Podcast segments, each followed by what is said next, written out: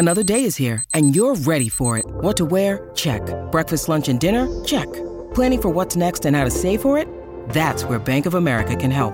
For your financial to-dos, Bank of America has experts ready to help get you closer to your goals. Get started at one of our local financial centers or 24-7 in our mobile banking app. Find a location near you at bankofamerica.com slash talk to us. What would you like the power to do?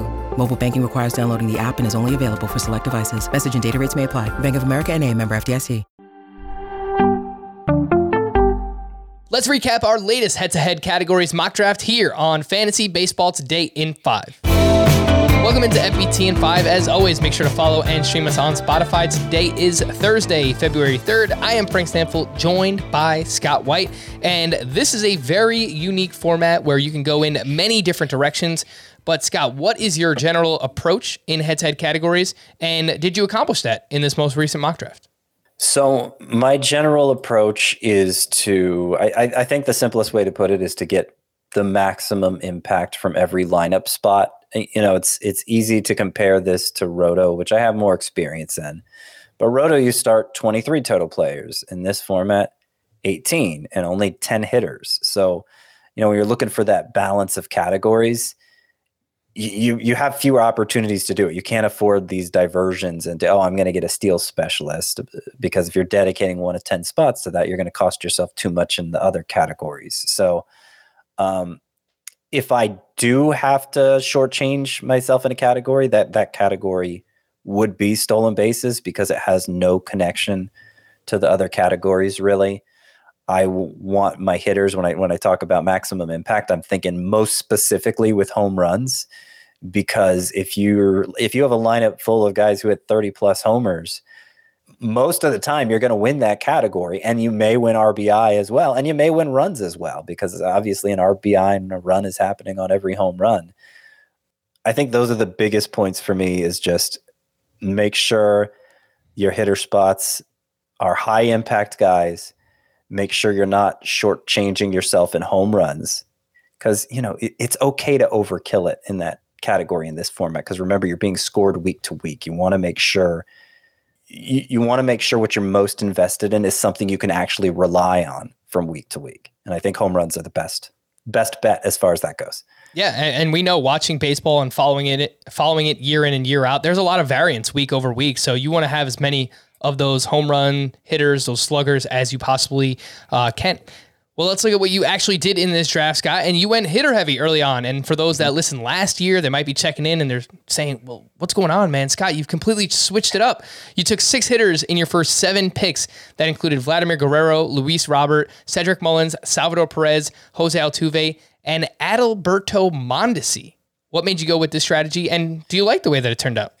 So partly it was experimental because it was a mock. Partly it was just because that's the way the picks unfolded, and I, I didn't go in specifically thinking oh, I'm going to get a bunch of hitters and and uh, you know shortchange my pitching staff. I just think it began with Luis Robert lasting to the end of round two. I thought that was a good value. I wanted to see how it turned out if I uh, forewent a high end pitcher there, and then with every successive pick, it, it just seemed like there was a hitter who gave me that kind of impact I was looking for in my lineup uh, when there were a lot of redundancies at pitcher still. So, yeah, um, uh, clearly, you know, I mentioned at the top that if I'm gonna if I'm gonna um, ignore a category, it's going to be stolen bases. Clearly, that didn't happen between Luis Robert, uh, Cedric Mullins, and especially Adalberto Mondesi.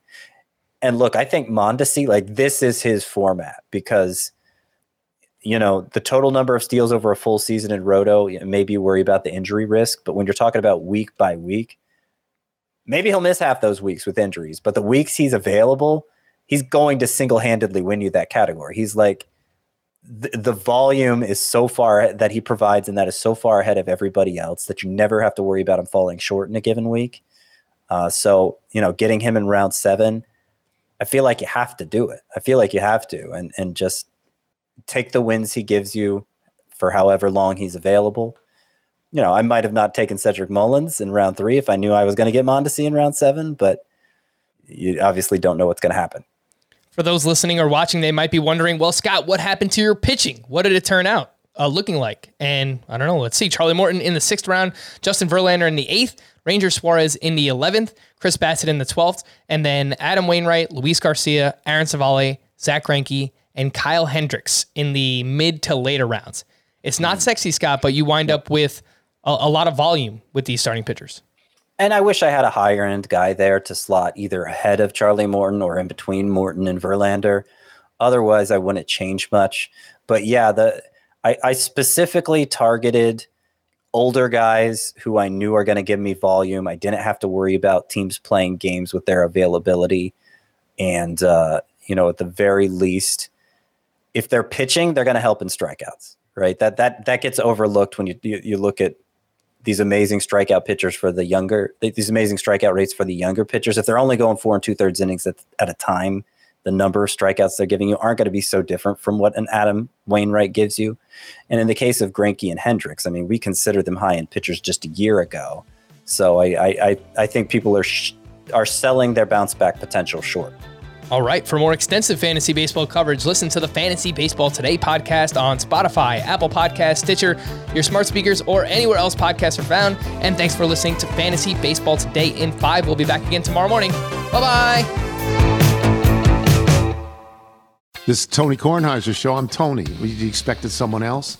So, what exactly is the show about? Hmm, I don't know. It's a sports show nominally. Football's over, but we're finally at a point where things matter in college basketball, and baseball season is on deck. Greatest three words in the English language pitchers and catchers. We have some of the best voices come on and explain what matters or what makes an upset, like Ryan does. Nine over eight. No, that's not an upset. No, yeah, it is, Bob. And if you're lucky, I might just tell you about my search for discounted sleep pants or my worries about what my dog just ate. Listen on the Audacy app or wherever you get your podcasts.